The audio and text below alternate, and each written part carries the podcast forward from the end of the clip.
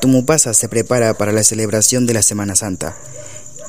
A partir de este miércoles hasta las 20 horas del día sábado 3 de abril, entra en rigor el auto de buen gobierno, que prohíbe cualquier tipo de ruidos, venta de bebidas alcohólicas y el tránsito de movilidades por la plaza principal, respetando el silencio y la meditación por las fiestas Pascuas.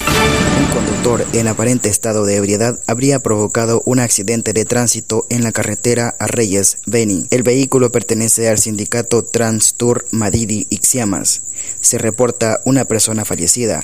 La policía arrestó a tres personas y una menor fue entregada a la defensoría, mientras continúan las investigaciones. Segundo día de enfrentamientos entre cocaleros en La Paz. Hostilidades fueron iniciadas en la tranca de Urujara hasta Calajahuira, donde los productores de Adep Coca realizaron un bloqueo. Los productores de coca afines al movimiento al socialismo intentaron hacer uso de dinamitas. Sin embargo, la policía intervino para evitar que el conflicto se agrave.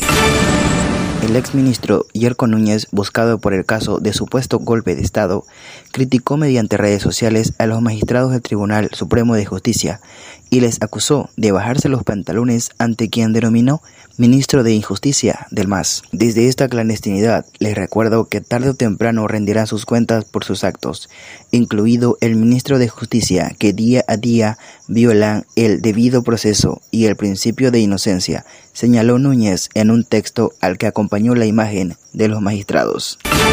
Con los hospitales desbordados, Francia decidió aumentar las restricciones para intentar frenar la disparada tercera ola de COVID-19 que amenaza con empeorar en América y la tercera causa de muerte en los Estados Unidos.